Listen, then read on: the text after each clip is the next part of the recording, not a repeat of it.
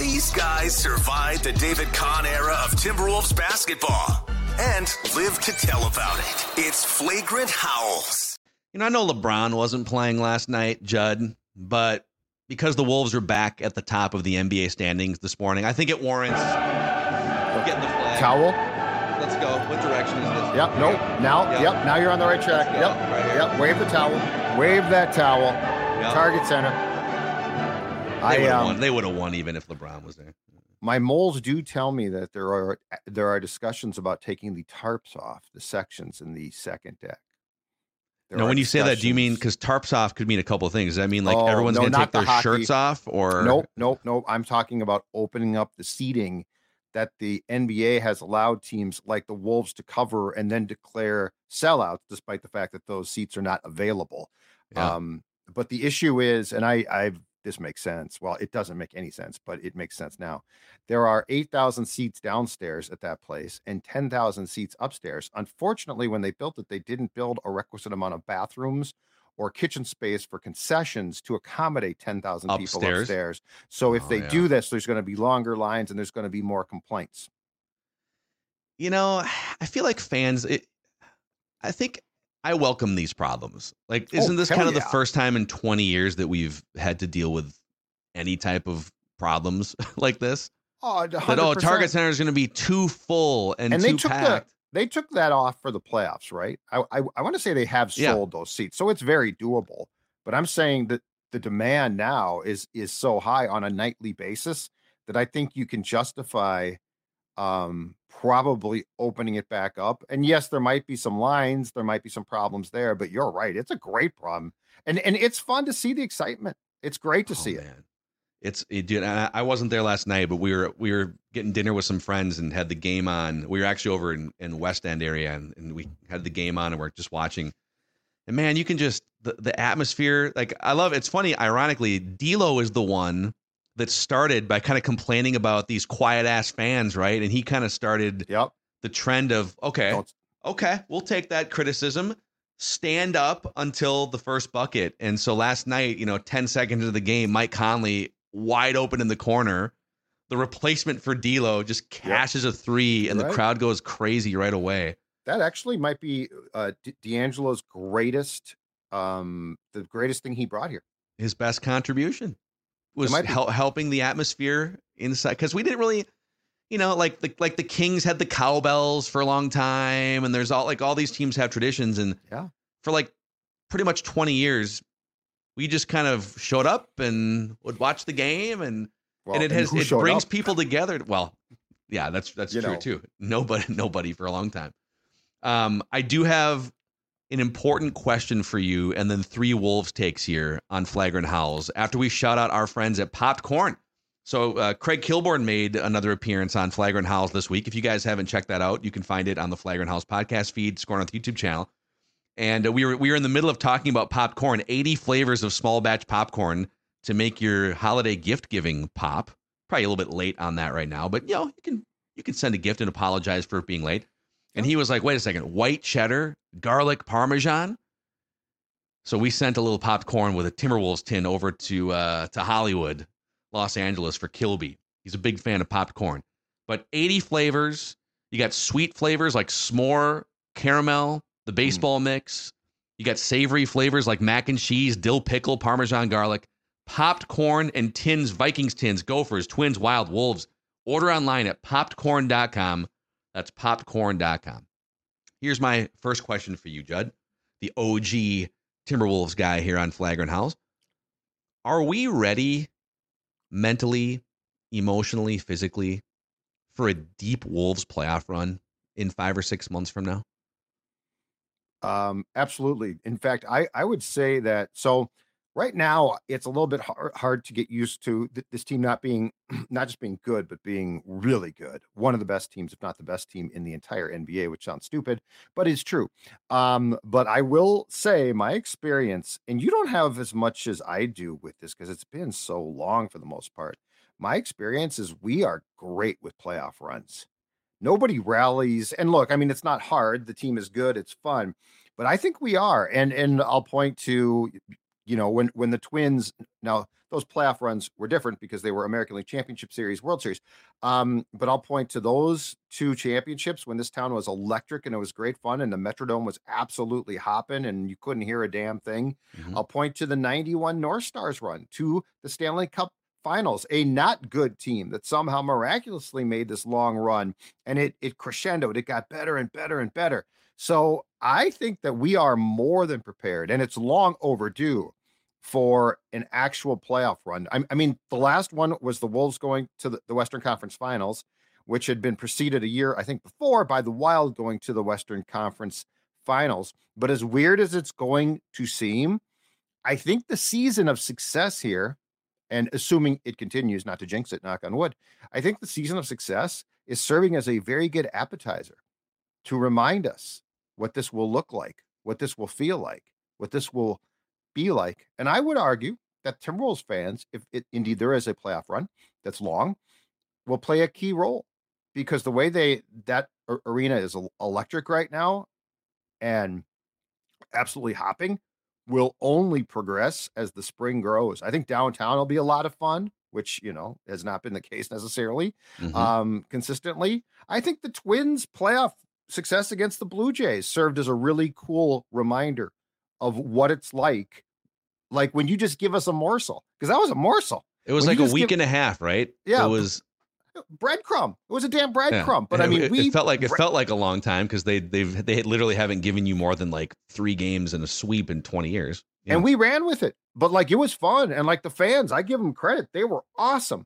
I yes i think that what i think that the playoff run actually we are prepared as weird as that seems to say about timberwolves.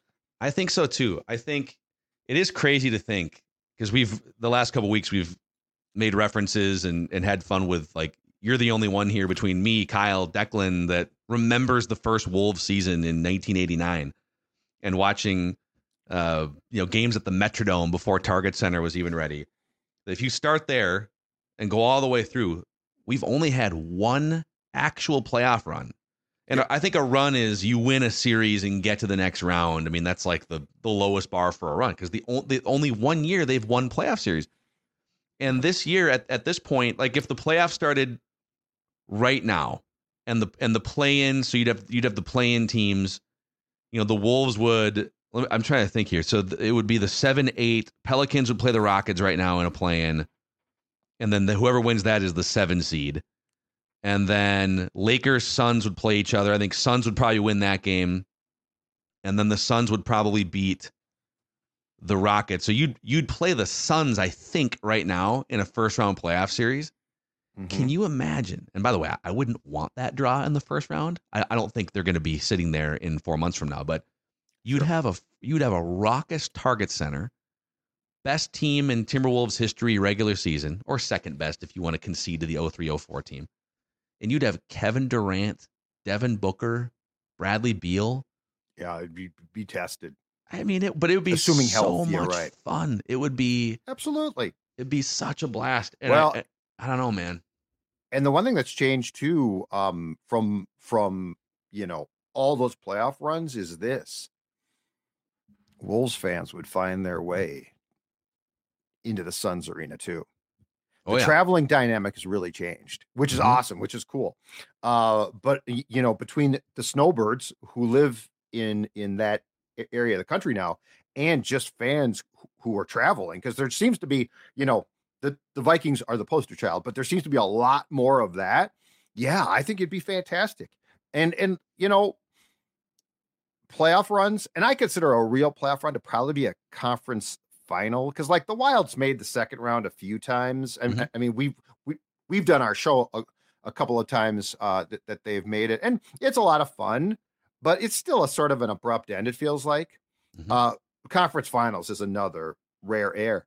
Uh, I think, yeah, I think that this fan base and just what they're showing now, like look at the look at the success that this has gotten, and and you know what, back to the Jimmy Butler days, fans came back out this this again proves this is a great basketball town and always has been if you give them something. You know what it is? It is it's funny how you can you can kind of take each Minnesota of the main four men's sports teams, you know, that have been around the longest. they all have different the fan bases have different personalities even if a lot of people are fans of those same teams where i feel like the twins fan base is a little bit uh skeptical and i don't know if jaded's the right word but they but they're always kind of looking at the the cheap ownership and it's kind of a little engine that could a little bit of a bandwagon where there's not going to be any fans inside target field for the May and June games, but if they start to win, it'll be August, September. Vikings fans are just like they're hopeful, but they're also guarded. It's this it's six decades of emotional damage, and so a lot Oh, of yeah. a lot of fans are just like bracing for whatever it is, and Yep. you know, wild, maybe wild know, wild fans I think are starting to, although they've been playing better lately after making the coaching change, but there's a certain personality to wild fans. Timberwolves fans are some of the most self-aware, smartest, celebratory, joyous fans. There's no even even with how much of a beating you've taken as a fan, right? How many bad decisions ownership has made and bad drafts and all this stuff. It's like people just show up. I'm here. I'm at Target Center. Let's go. It's it's it's a I don't know. There's just like a joyousness and a high IQ nature to Timberwolves fans inside Target Center. They they feel different right now to me. Oh, they are. Yeah. And and I I also think that the NBA um not surprisingly at all draws a lot of younger fans. So like it skews younger. And, and look, I mean basketball is a great sport too because it's it's what? 2 hours? Like you know, it's not a hard sport to watch. And so I feel like a, a lot of young fans gravitate towards that. Um you know, I I actually think, and I, I got pushback from a couple of folks on, on this when we discussed this a few uh, like a month ago, but I actually think that the clientele in Target Center, because it's not a swanky place, is more fun. Like I think if you take the Timberwolves and you build them an arena, you know, in the suburbs, and now tickets go sky high, I don't think you can. I think the clientele changes. Yeah. It's like it's like to a certain degree the wild games. It's an incredibly expensive thing to go go to. I feel like it's families and corporations. I feel like the Wolves is more, let's buy some Wolves tickets, right? And people go, and that's more fun. I mean, hell, the Twins Blue Jays game were great fun, not because of the people who go all the time. And and you know, I will I will never begrudge, and I don't begrudge, especially like young fans who say, that looks like fun. Let's wanna- do it. I want to have some fun. Yeah, let's. But yeah. don't, don't you think the Wolves like are drawing that type of crowd right now? It doesn't it doesn't feel like a glitzy crowd. It doesn't feel like a super rich crowd. It feels like a really good mix. It is. It's just a bunch of people that are that are having fun for the first time in like 20 years, fun at this level, and a bunch of people that are looking around at anyone else on the outside saying, well, wait a second, let's see what happens in a couple months. Let's see what happens in April. It's like, why? Okay. Well, Right- we will right. see what happens in a few months, but this is super fun right now. And we're going to have a ton of fun right now in December. And I'm fine with skepticism if you have a history of like like, like if the Wolves now go 3 years, right? And they're really good and they keep get and and they do what the Wild's done, which is get bounced first round, first round, first round, then I get it, right? It's like, okay, let's wait. This team, no. This team absolutely not. And and I do think that there has been a lot of basketball fans in this state who rightfully so have just sort eh, just sort of shrugged and gave up because it wasn't fun. Yep. And now and now that the team is good, they're back. But when you've given fans the amount of crap that that the Wolves have, I ain't gonna blame the fans for saying, "Tell me when you're good," and now they're good. Correct. Yep. So I've got three Wolves takes for you here. Phil's Wolves takes. Okay. to uh to get us through the second half of this episode. We'll start with this one. The day the Wolves traded D'Lo for Mike Conley, Nickeil Alexander Walker, and second round picks is the day this franchise got serious. Serious about actually contending. I will preface like D'Lo was a big part of going from being like a 25 30 win team to being a, a play in team, and he was needed for that step. But I saw this quote, and he played pretty well last night too. In LeBron's absence, he, yeah, he plays pretty well. Some yeah. now of course the night you know against Chicago, the night the first night of the back to back, he went like one for six for like four points or something ridiculous. Yep. Yep. But I saw this quote from Lakers Daily on Twitter, LakersDaily.com. Oh, it's blue check mark. So I don't know. We'll take it for what it is. D'Angelo Russell, when asked about his defense, quote, that's where I try to be better, but that's not what I do. Mhm. That's not what I do. Mhm. You don't want that in your culture. Wolves culture, Heat culture. The that's not what I do. And he was actually like pretty handsy. He had a few steals last night. Like he's not a terrible defender all the time. But man, you hear that if you're a front office guy, if you're if you're Anthony Edwards over here or LeBron James over there, do you really want one of your key players saying, "You know what? Defense is great. I'll try to be better, but it's I don't really do defense. Right. It's not really a, a thing that I that I do." right. You'll you'll never hear that from Mike Conley. He's not the greatest defender, but you'll never hear Mike Conley be like, I don't really do defense. You know, I'll pass the ball, shoot some threes. So it's like D'Lo is an unserious player if your goal is to contend. Mike Conley, I know he's never won a championship. Mike Conley is a serious adult franchise leading point guard, and you saw it again last night. I think in some ways for the Wolves especially, but I mean, hell, the entire league, the the Conley trade is going to end up being one of the more interesting, instructive things because I don't remember. I'm trying to think in sports, and I don't remember a trade because the Gobert trade, you know, for certainly a lot of last season didn't look like it was working out well, and it was like, you know, there's missing pieces here, right? it's like they did a double album and the Gobert trade was part one, but then they took some time to do part two. And that was the Conley trade with the same team. Mm-hmm. And that, like, you know, in karma, put the whole thing together perfectly. Yeah, the Gobert like- trade didn't stand by itself, and Mike Conley did. But the other thing, too, here is this this is the, and this is not surprising to say, but this is why um, professional sports and sports in general with real human beings is not fantasy sports, right? Yes. So like like you're not dra- like oh I'll take D'Angelo Russell he's a pretty good player and I'm going to put him on this team. Well, if if you statistically accrue your points to try to win your league, okay, that might work. But locker rooms are real and chemistry is real. And and I think we sometimes forget that in our excitement about names and about star power, right? But like you look at what happens in a locker room when it's galvanized, when the people get al- along, when, as you've said, Phil, there's an adult in the room.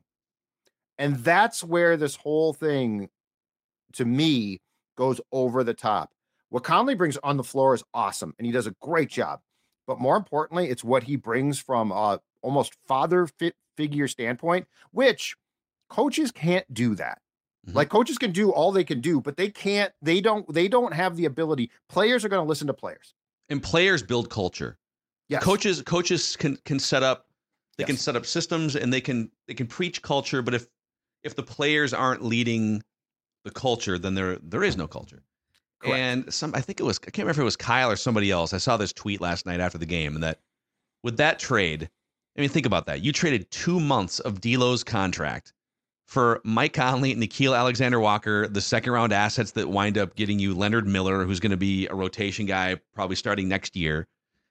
And Mike Conley winds up being essentially the cheat code to unlock Rudy Gobert, which has opened up this whole new world offensively, defensively. Which brings me to my second Wolves take here. Oh, by the way, one more thing on Conley. So 51 games of Mike Conley.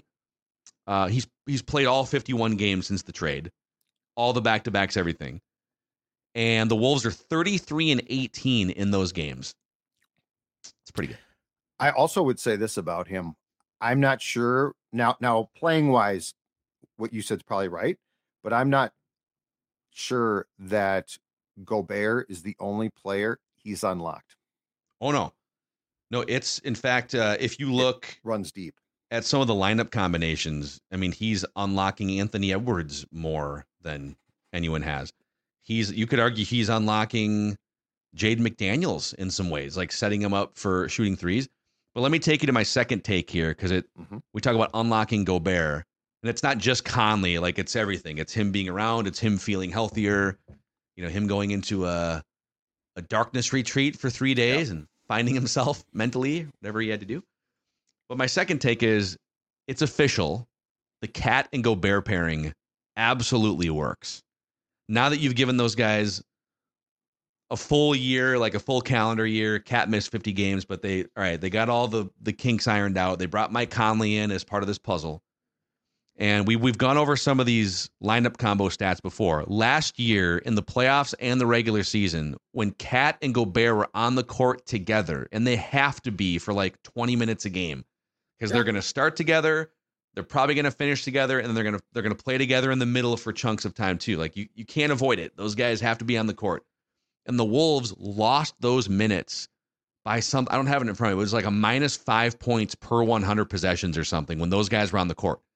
So for the first year, they were literally like hanging on for dear life when those guys were on the court together. Just don't lose those minutes by a ton. And let's make it up on the other side when we start going with other lineup combinations, which always kind of felt like, boy, can you do that with these two guys? Like your two highest paid players? Can you just hang on for dear life? No, they have to thrive for this to work. Mm-hmm. Well, here we are, 20, what are they, 20, 26 games into the season when Gobert and KAT are on the court at the same time, which has been 568 total minutes this year. It's a lot of minutes. The Wolves are a plus 11 points per 100 possessions. It's like a 16 point swing per 100 possessions compared to last year. It works. It's and, and Gobert and KAT playing off each other, players finding Gobert for lobs. Defensively, yeah. KAT has stepped up his game. They've just they work together. They're not just trying to fight through those minutes to maybe break even. They're drastically outscoring teams per 100 possessions when those guys are on the court together. That lob against the Heat that KAT made to Gobert was incredible. Like that mm-hmm. was an incredible play. I, I don't know how he saw that, but he did, and it, it it's a great play. I think Gobert deserves credit because it feels like he is not and and being healthy helps a ton, but it also feels like he's not fighting things now. Like he just didn't seem comfortable last season. He seems very comfortable now, but I think the majority of the credit here goes to KAT. It's almost like KAT realized fully how good he can be because he's a tremendous talent. Like that that's the frustrating thing when he is when he's whining and not playing as well as, as he can. It's like, dude, you have more talent in your pinky than some of your teammates do in their entire body. And it's now like KAT has come to the conclusion of embracing that. And again, I I think something happened. I think that there was some shift after that Celtics game where somebody either got to him or he came to his own realization. Mm-hmm. Because to me, you, you know, and we were both at that game. That game was a monumental disappointment on a night that was a lot of fun and the Wolves played great. He looked miserable. Yeah. Everybody since, in the arena was having fun and thriving and dominating, and, and it was like, wow, he yeah. is. he, he's miserable, and yeah. and you know, since then he has sort of joined the fun. And my God, when you're that talented, you should. So it it has um I think you probably a lot of people deserve credit here, but those two now when you watch them, it is fun. And and I love on the KAT front too. Not sure about you, but I mean, I love watching him utilize his skill set as a whole. Yeah, he's this you could argue since that Boston game. So if we include last night, and last night he went for, you know, 21 points, six rebounds, four assists, uh, it wasn't his best game. You know, seven for 17. He wasn't the most efficient from the floor. It was another good game in which he kept the, he only had three fouls, didn't turn the ball over. Like he was fine, played some defense. But in the 21 games since that Boston game we talk about, where and Kyle and I talked about this yesterday, but he he scored seven points in that game and had 13 combined fouls and turnovers. It was one of the mm-hmm. worst games of his career, probably. And he just looked like he couldn't find a fit. And there and we had a you know we had a bunch of discussions, not just us, but all around sort of you know, Wolvesville. Does he fit? Is is this going to work? Are they going to have to, dude? The next game, nine for 12, 23 points, efficient shooting, and then all of a sudden things start to click.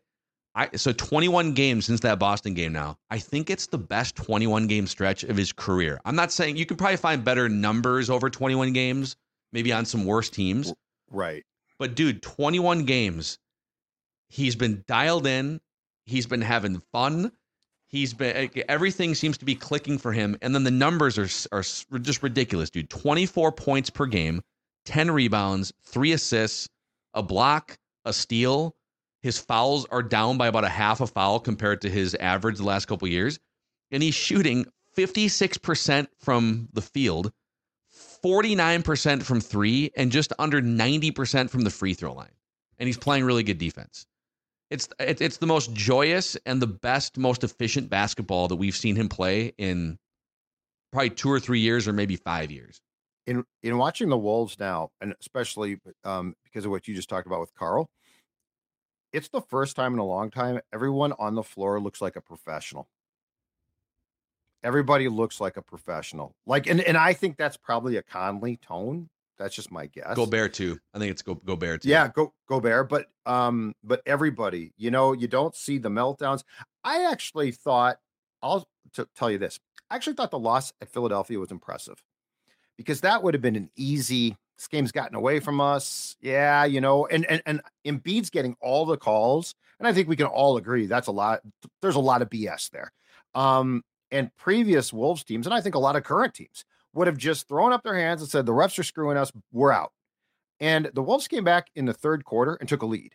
Mm-hmm. And yes, they lost, but I don't think in situations like this, with a team like this that's really good, I think the losses can be instructive too. And they are, and that game to me, they remain professional.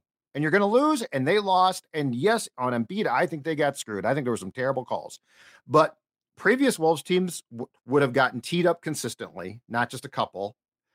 They probably would have gotten five tees, and they Mhm. would have been, you know, and you would have seen the old Karl shoulders hanging, right, head hanging down. Yeah. So I actually took that that Sixers loss as a pretty instructive and impressive sign of how much this team has matured, despite the fact they didn't win it. Yeah. No, I I agree. It was it. I don't. I don't think it was a repeatable formula to win a game if those teams played a seven game series. I don't think you would see Maxey and and Maxey and Embiid are awesome, like one of the best one two punches in the NBA for sure. And Embiid is one of the three or four best players in the league. Are those guys going to combine for eighty six points or whatever it was in game two of the seven game series? Is he really going to shoot 18, 20 free throws? I mean, I in a playoff series. I don't. I- I'd love to see those teams in a seven game series. That's all. That's all I'll say. but now you're talking about the most fun thing because I, I thought thought about this and not that those two teams are, are going to meet in in the, the finals because the Wolves will probably play the Celtics. Um, but here's what I thought of too, and this is what's fun in hockey as well. In a seven game series where you're serious, so I'm not talking about a play in team that's not that great. When you're serious in a seven game series, what are what are going to be the forces on both sides as far as a game plan goes? Because it's you know it's potentially seven games, right? Mhm. couple of things occurred to me. The Embiid thing. So first of all, if I'm going up against an Embiid type of guy in a playoff series, I need somebody who can foul him and really foul him. Because if you're going to flop in a playoff series, and I'm not talking cheap shots, but you you got to you got to have somebody who can get their money's worth. Because I think he'd start to whine, and and if, if you distract him, it's a huge win, right? So like if he's mad, if he doesn't get a couple of calls, or let's say he actually gets, I'm not talking a touch foul, but from the Wolves standpoint, what are they going to do when teams try and goad Karl and Gobert into foul trouble like the Mhm. Sixers did? Like these are the type of things in a playoff that I think are going to be fascinating to watch. It is, yeah. And uh, like you said, we we wouldn't see those teams in a seven game series unless it was the NBA Finals. And yeah, It- unfortunately, Philadelphia less likely to get there than the Timberwolves right now. The It's going to be the, the uh the the the the Celtics and Wolves for the McHale Cup. oh. Forget the LOB. It's going to be the McHale Cup. injected into my vein, or could it be the uh, Marcus Banks Cup, or the Sebastian? could be the Sebastian Telfair Cup, Telfair. I always like that name. Sebastian. the uh, the Mark Blount Cup. Oh my God. Yeah. There's a bunch of names. Yeah. Uh, I do have one more take for you here, uh, but my, my my main take right now is about Grand Ole Creamery. I want to talk about Grand Ole Creamery right. because they have delicious, iconic, small batch, handcrafted, ultra premium ice cream. Two locations in the Twin Cities: St. Paul Grand Avenue and Minneapolis Cedar Avenue. 300 flavors with 32 on hand at any given time.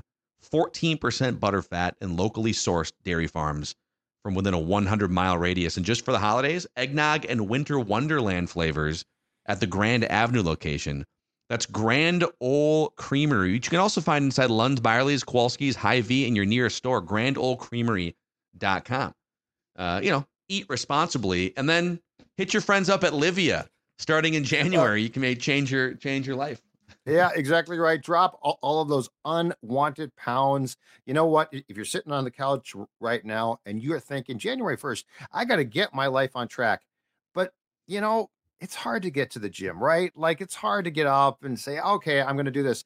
Well, do not fret because my friends at Livea Weight Control Centers have you covered with a program that I'm going to tell you right now works. I dropped 40 pounds a couple of years ago. And here's the best part Livea is not only going to help you drop those unwanted pounds, they're going to help you keep those pounds off. And they're going to do it with a deal as well. You join today, you get your first eight weeks for free. That's right. I'll say it again. Your first eight weeks for free. What a deal. This has uh, this is a place that's been voted the best weight loss program in the state three years in a row. 855 go L I V E A, livea.com livea.com. There are plenty of people in the Score North family who have tried this. Phil and I have heard back from them. It works. They keep the, the weight off. You know, I'm talking 30 pounds down for some, 100 pounds, 100 plus pounds down for others. Livea.com, L I V E A.com.